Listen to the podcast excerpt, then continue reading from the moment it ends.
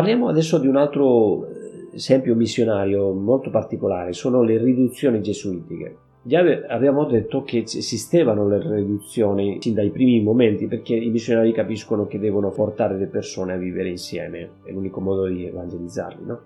Quindi sempre durante l'evangelizzazione dell'America rimarranno queste istituzioni, la, le doc- doctrinas che hanno parrocchie solo per gli indiani, quindi parrocchie per gli indiani convertiti. Poi le missiones, che erano diciamo, delle, dei missionari che che andavano, come avevamo detto, in, in, in, zone ancora non evangelizzate e che hanno in generale poco successo. No? Le missioni sono soprattutto nei territori del nord del Messico, della California, dell'Arizona, Nuovo Messico e poi nel, nel sud Guayana, lungo l'Orinoco, l'Alto Perù e la Patagonia, cioè territori proprio di confine molto difficili. Invece ci sono le riduzioni, le riduzioni tipiche, quelle, mm, quelle dei gesuiti per esempio, anche se non sono stati i primi a fare le, le riduzioni, sono villaggi autonomi, sono delle, delle, società organizzate, come quello che abbiamo detto di, Vasco di Quiroga, una cosa simile, però in questo caso sono indipendenti, cioè vivono, sono dei luoghi isolati, lontani, che arrivano a un accordo eh, giuridico con la corona per avere una specie di governo autonomo, con un proprio esercito addirittura, e sono dei territori che sono vietati agli europei, che non siano i religiosi. Quindi si vuole, si vuole preservare a tutti i costi sia delle malattie sia dello sfruttamento, del cattivo esempio che danno alcuni coloni, non tutti però molti purtroppo sì, su questo faccio una parentesi perché è un fenomeno abituale, dato che eh, i cristiani che arrivano in questi territori eh, da conquistare o facilmente diventano abbastanza selvaggi. Eh. Questo è successo in tutta l'America, da sud a nord, quindi era un problema pastorale perché eh, si riteneva che queste, questi spagnoli, per esempio, no, portoghesi o francesi, eh, che arrivavano in un posto dove erano molto meno controllati, dove potevano fare quello che volevano. Alla fine molti di questi si corrompevano e vivevano in maniera proprio lontanissima dai valori cristiani, anche se erano persone magari cattolici di fede. No? Quindi erano un problema molto serio e la Chiesa ha dedicato anche un'attenzione a loro. Però vieta eh, l'entrata di, nei, nei, territori dove i gesuiti specialmente vogliono fare questo esperimento di, di, evangelizzazione. Si rendono conto che questi indiani non possono vivere in una, una società normale, europea o, devono vivere con delle regole loro. Arrivano a un modello che è un po' utopistico, se vogliamo, però che è meraviglioso dal punto di vista della, dell'organizzazione. No? Sono villaggi che circa 4-5 mila abitanti, tutti disegnati nello stesso modo, con eh, una chiesa bellissima, adesso vedrete delle fotografie, eh, molto ampia, ricca, con eh, il, convento dei padri gesuiti, con la scuola, le, i magazzini, le officine. Ogni famiglia ha una casa degna con un giardino, c'è un'infermeria, un ospedale, un ospizio, una locanda, eh, insomma ci sono mh, tutti gli strumenti per far sì che la riduzione sia autonoma dal punto di vista economico, con delle attività produttive, specializzano in alcune, in alcune manufatture che diventano pregiatissime perché portano degli artigiani del, dell'Europa, alcuni religiosi sono stati artigiani per esempio, e quindi si dedicano al lavoro del ferro, dell'orificeria, della eh, falegnameria, dei vasi lame, tessuti, perfino la costruzione di strumenti musicali, diventano degli ottimi eh, costruttori di violini, di chitarre, e, e, da qui nasce una, una cultura bellissima eh, dal punto di vista della scultura, della pittura, della musica barocca. E pensate che per esempio tra, nelle missioni delle, delle riduzioni di indios eh, chiquitos e mojos, in una parte dell'attuale Bolivia e del Paraguay, eh, si sono trovati mh, alcuni anni fa delle, degli archivi di 5.000 composizioni musicali fatti da, da loro Certo, questo, come vedremo, i gesuiti sono, destano molti sospetti per diversi motivi e uno dei, dei motivi è questo, eh, le riduzioni. Si, si, dicono che sono straricchi, che, vivono, che, che indiani vivono presi da questi religiosi Questa campagna di calunnie finirà per distruggere le riduzioni gesuitiche. Forse una cosa poco saputa è che mh, ci sono stati missionari italiani, quelli che hanno creato eh, le prime riduzioni gesuitiche. Infatti il film The Mission, che forse conoscete, qui vediamo una, un fotogramma, si ispira alla vita di due gesuiti italiani, Simone Mascetta e Giuseppe Cataldino, che propongono al re di Spagna questa idea di creare un territorio autonomo in posti dove comunque nessuno spagnolo era arrivato, territori impervi, completamente isolati dagli uomini bianchi e ricevono così eh, un'autorizzazione per creare questo. Quindi partono questi due missionari molto veramente molto coraggiosi e cominciano, eh, salgono al di là delle cascate del fiume Uruguay, non sono le cascate dell'Iguazú che vediamo nel film The Mission, arrivano a una popolazione che e vive nella foresta tropicale e cominciano a eh, attirarli con la musica. Così è nato il cosiddetto stato musicale del Guarani e Chiquitos. Perché oltre a cantare bene, gli indios avevano un'abilità incredibile nell'imitare i manufetti europei, che, di cui abbiamo parlato, no? gli strumenti musicali, ma anche i merletti, or- orologi, pittura, scultura. Queste missioni diventano molto prospere. L'apporto dei gesuiti italiani fu molto importante, sono gli architetti eh, italiani delle grandi missioni, sono anche gli artisti e i musicisti. Tra questi è famoso Domenico Zippoli, eh, che eh, decide all'improvviso di abbandonare il suo incarico prestigioso come musico a Roma per farsi gesuita e partire per l'immissione più difficile che, che ci fossero. Allora li mandano al Paraguay e qui le partiture di, di, di Zippoli eh, furono, furono, amorevolmente conservate e ricopiate da indios, quando, dopo che vedremo sono stati distrutti queste, queste riduzioni, e le hanno conservate eh, così migliaia di, di, di, spartiti, ne sono stati ritrovati. Qui vedete per esempio la, eh, i ruderi della magnifica chiesa della, della riduzione di San Ignazio Mini in Argentina, adesso attualmente, dove morì eh, l'italiano Cataldino. Allora, parliamo del momento molto doloroso della storia della Chiesa, che è l'espulsione dei Gesuiti da, da, diversi territori e la soppressione della Compagnia di Gesù. E vediamo anche il ruolo che in questo ha avuto il giansenismo. I Gesuiti nel XVII e XVIII secolo sono nelle corti europee gli uomini del Papa diventano quindi un ostacolo alle politiche del regaliste, quello di cui abbiamo parlato, il giurisdizionalismo, parlavamo nella prima ora del, dedicata alla missione.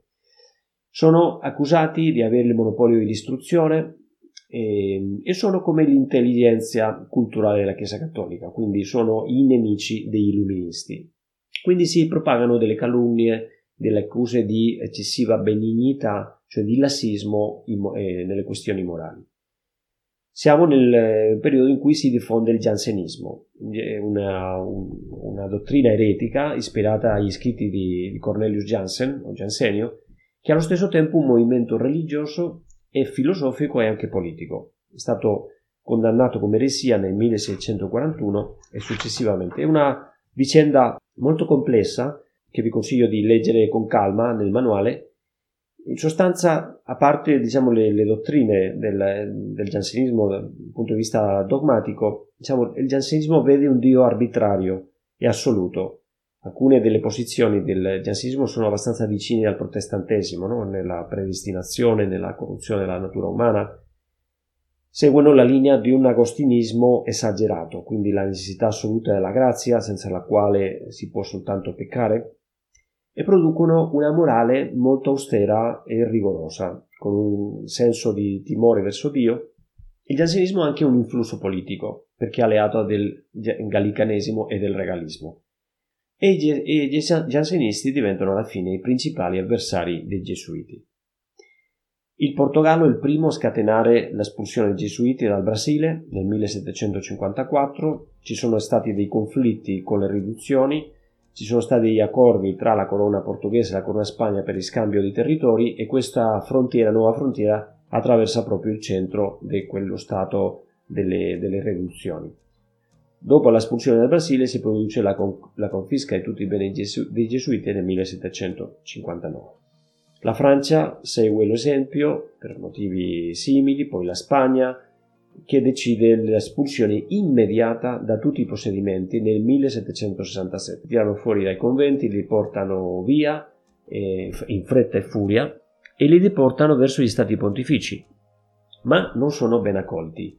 Perché? Perché eh, il Papa decide di non eh, accogliere i gesuiti espulsi, no? che sono un problema creato dagli spagnoli e che quindi eh, non, li fa, non, li fa, sbarcare. Per cui rimangono eh, abbandonati in Corsica questi, questi gesuiti che allora era sotto dominio genovese, dove passarono momenti molto difficili. C'è una vera odissea dei sopravvissuti che eh, sono pressati per rinunciare alla compagnia di Gesù a cambio di poter essere traghettati, quelli che rifiutano rimangono lì abbandonati, alcuni muoiono anche sulle spiagge praticamente, una, una storia veramente triste. Alla fine si scappano più o meno dalla Corsica e alcuni sono stati accolti. Poi quando la Corsica passa dal dominio genovese al dominio francese, il Papa deve accettare 5.000 gesuiti. Quindi anche in Italia, Napoli, Sicilia, Parma seguono l'esempio delle altre famiglie borboniche e, mandano via i gesuiti dai loro, dai loro domini. E alla fine i regnanti, le, le, famiglie borboniche, non sono contenti con, con aver espulso eh, in questo modo i gesuiti da tanti, da tanti territori, ma premono veramente e minacciano il Papa, veramente, quindi minacciano l'invasione degli stati pontifici se il Papa non ordina la soppressione della compagnia. Alla, alla fine Clemente XIV cede in maniera penosa a queste pressioni, a queste minacce e decide di eh, sopprimere la Compagnia di Gesù, che sarà soltanto ripristinata 41 anni dopo, nel 1814. Questo fu un duro col- colpo per la Chiesa perché era un momento anche dove si produce la massima offensiva culturale anticristiana portata avanti dall'illuminismo, poi dalla rivoluzione francese quindi i gesuiti sono stati tolti di mezzo in un momento in cui il loro aiuto poteva essere cruciale. Vediamo in sintesi quello che abbiamo detto in questa, quest'ultima ora. Per tre secoli, eh, dal XVI al XIX secolo, l'evangelizzazione dell'America si fa in modo pacifico o apostolico in maniera preponderante.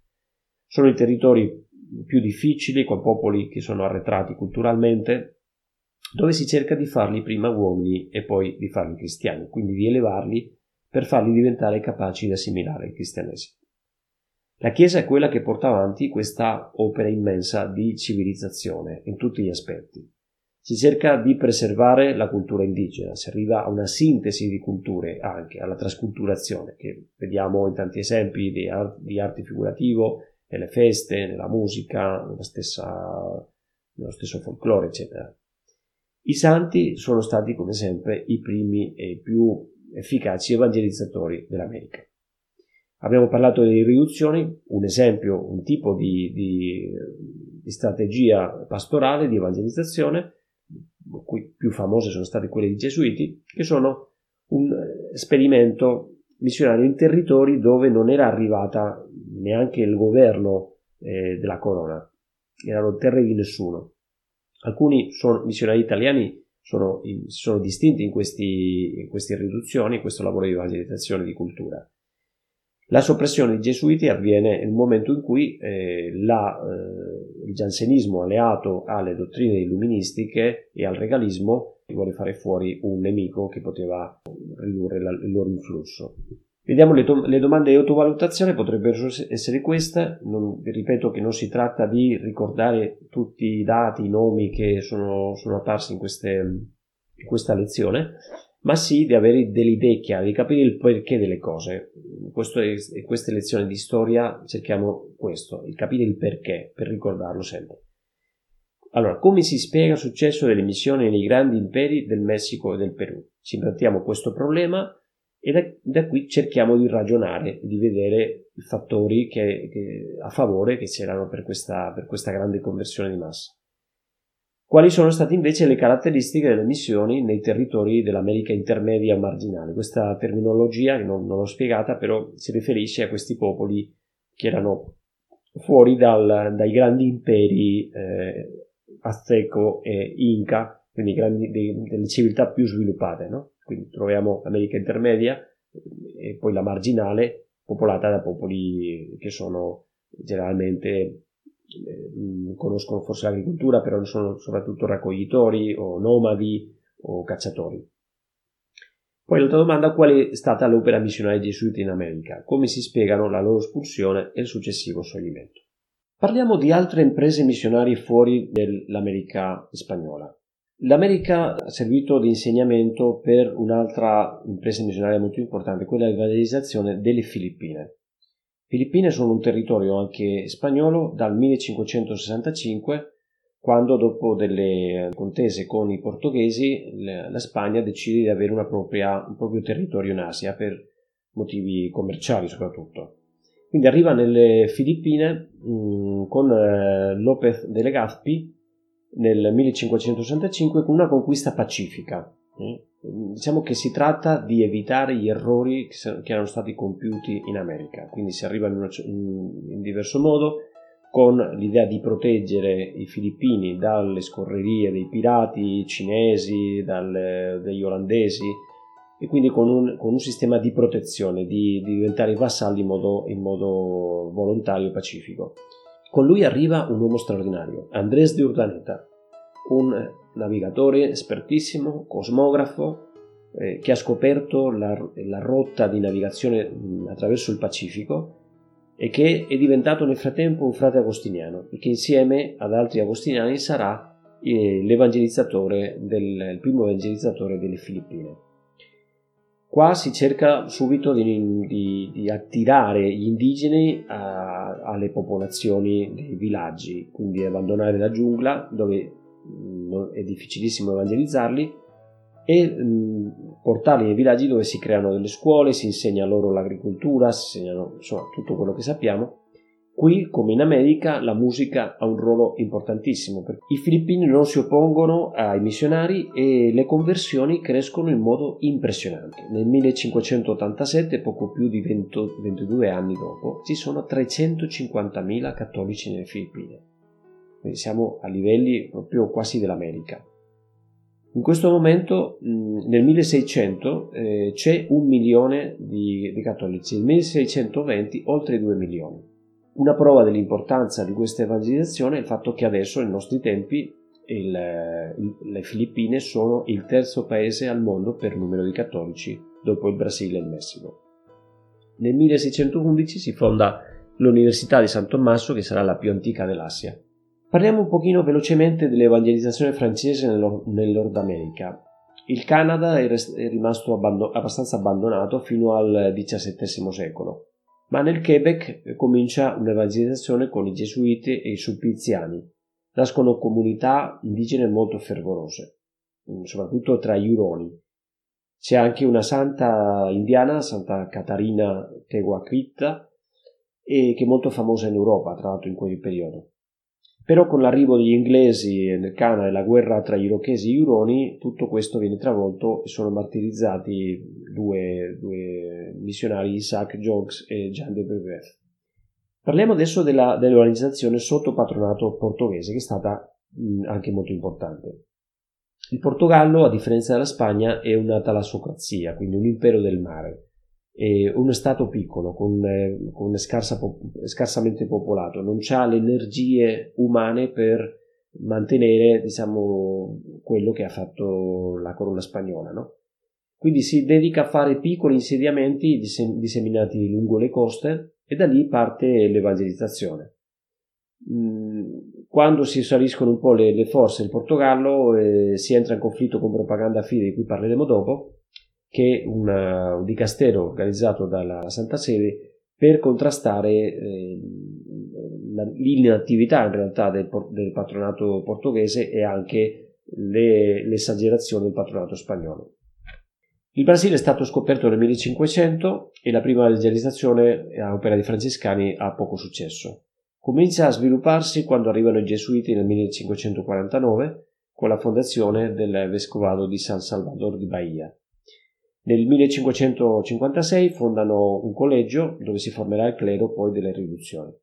Qui la, la, il personaggio fondamentale è José de Anchieta, che è l'apostolo del Brasile, nonché uno dei fondatori del Brasile, quindi anche un, un personaggio che dal punto di vista civile è considerato uno dei padri del Brasile. È stato canonizzato nel 2014 da Papa Francesco.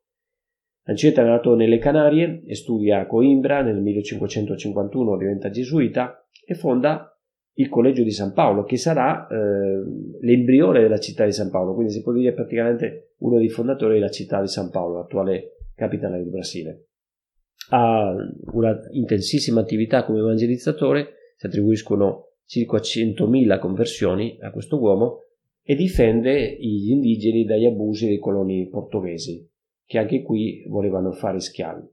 È un missionario, un poeta, uno scrittore, uno storiografo, quindi un personaggio molto, molto ricco.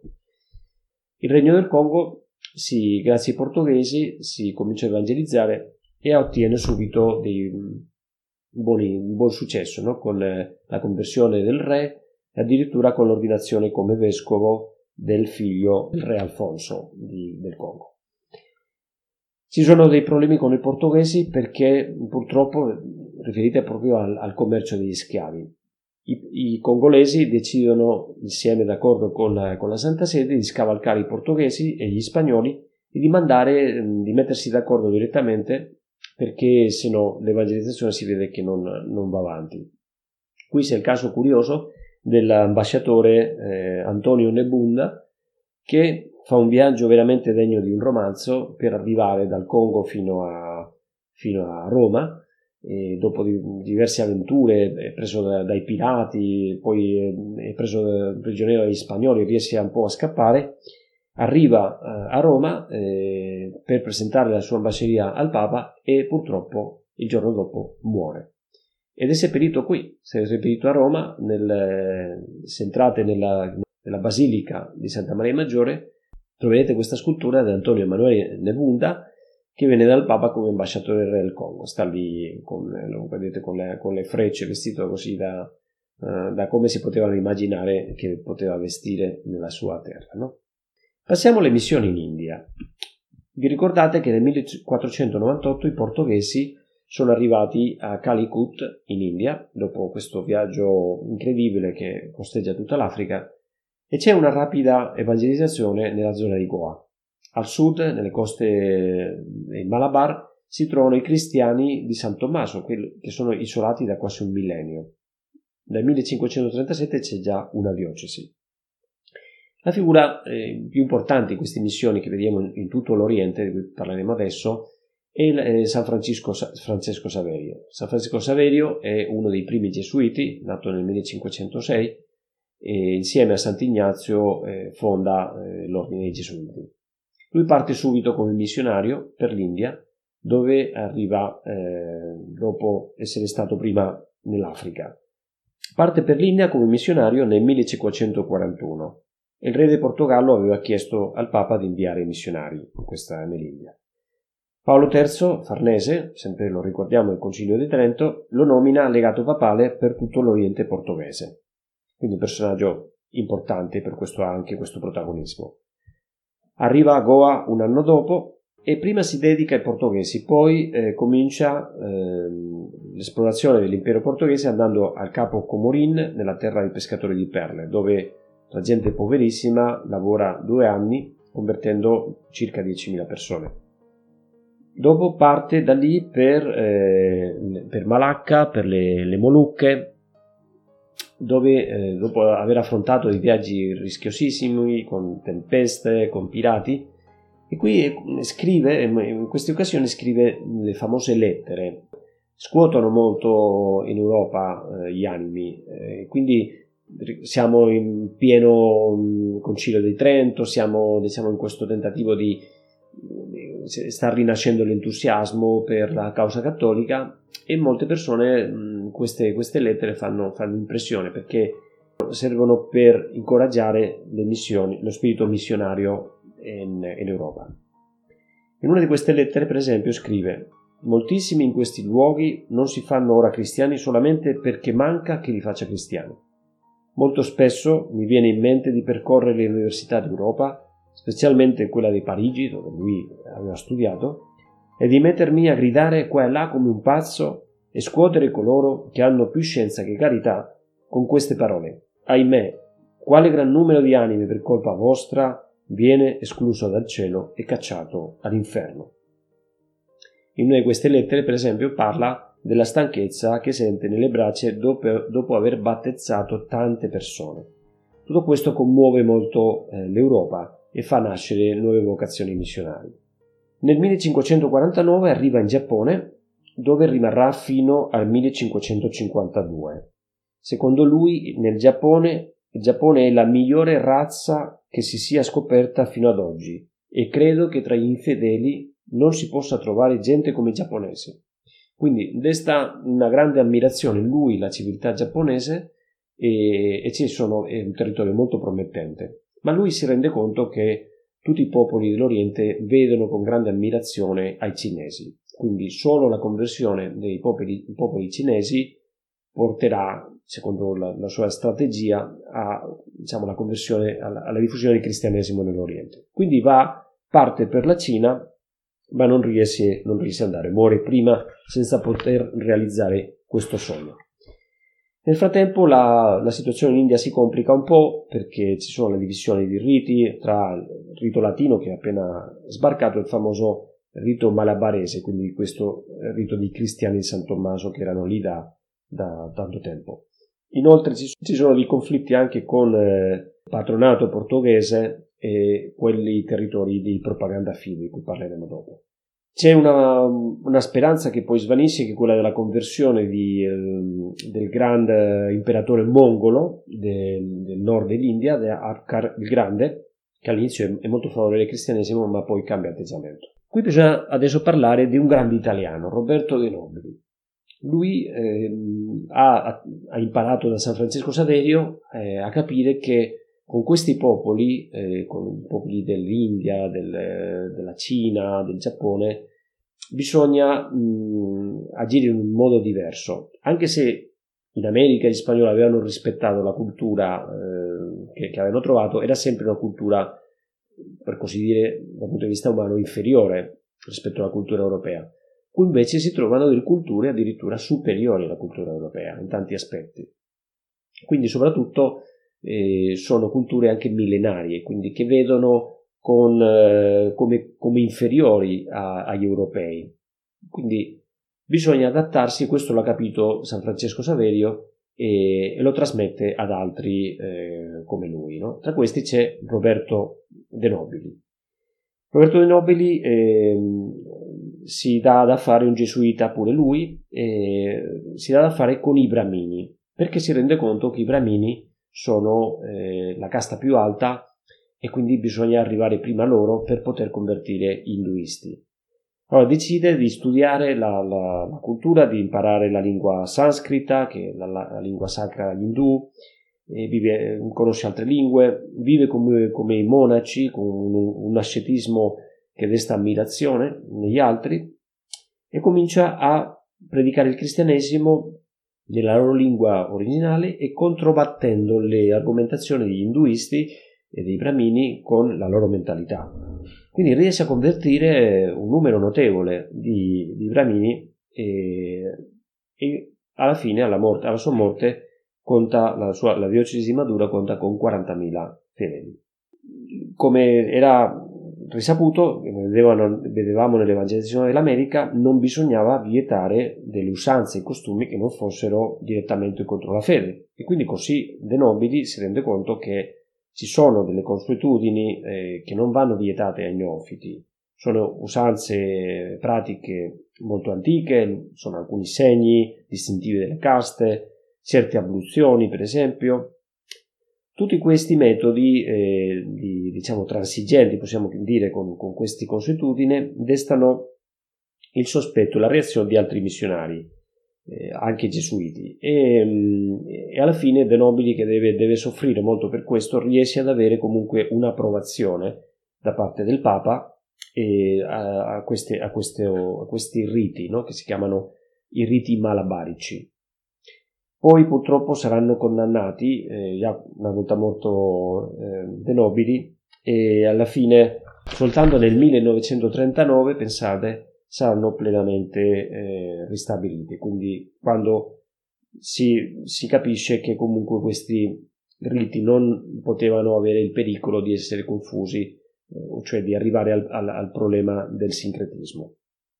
Un problema simile lo vedremo con i riti cinesi. Il Giappone. San, eh, Francesco Saverio, come diciamo, è arrivato nel 1549 e fonda a, Kashogi, a, a Kagoshima la prima comunità cristiana. Lascia lì un altro gesuite, Cosimo de Torres, che fonda altre comunità. Subito la, l'espansione del cristianesimo in, eh, in Giappone è veloce, e nel 1580 sono già 150.000 i cristiani e dopo pochi anni, nel 1614, arriveranno a 300.000. Nel frattempo cominciano i problemi, cominciano le persecuzioni. Qui vedete in questa, in questa mappa una, cerco di ampliare, le prime comunità, quasi tutte eh, concentrate come vedete qua nel sud del, del, Giappone, però che cominciano a essere, essere tanti, insomma, no? arrivano già mh, più verso nord. Come dicevo, queste, mh, queste missioni così promettenti purtroppo soffrono su, eh, subito delle persecuzioni. Dopo si, eh, le commissioni di signori feudali, ehm, con il reggente Hideyoshi cominciano i massacri.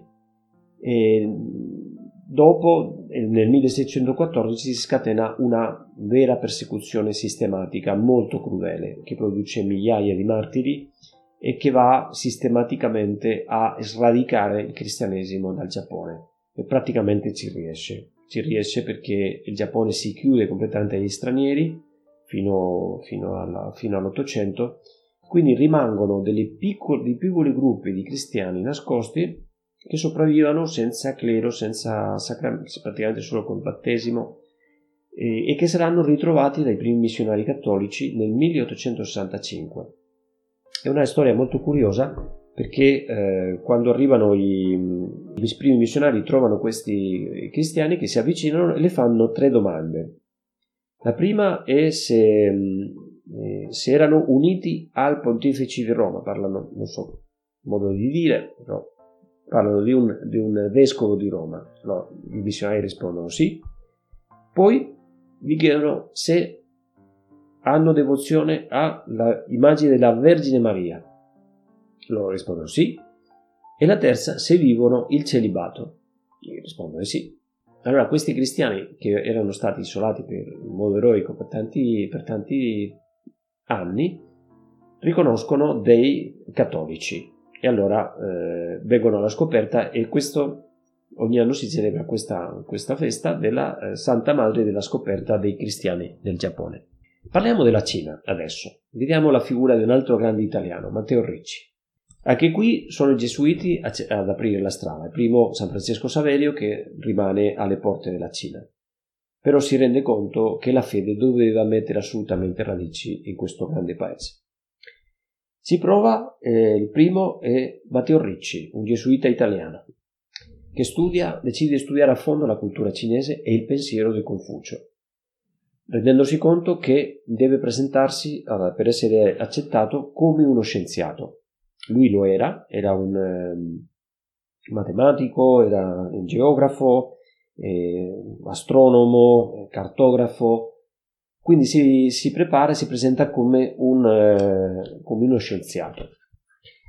Qui le, le, conversioni sono scarse, sono lente, i progressi dell'evangelizzazione eh, rimane il fatto che ci sono anzitutto una cultura molto diversa e ci sono dei, dei cosiddetti riti cinesi. Che sono i riti cinesi? Sono mh, ricci come i gesuiti, si rende conto che non bisogna vietare de, delle consuetudini che non vadano direttamente contro, i, contro, la fede, però ci sono delle, delle zone di dubbio, no? per esempio il culto degli antenati e il tradizionale omaggio a Confucio, il maestro della Cina, che sono considerati come mh, aspetti del civismo eh, cinese.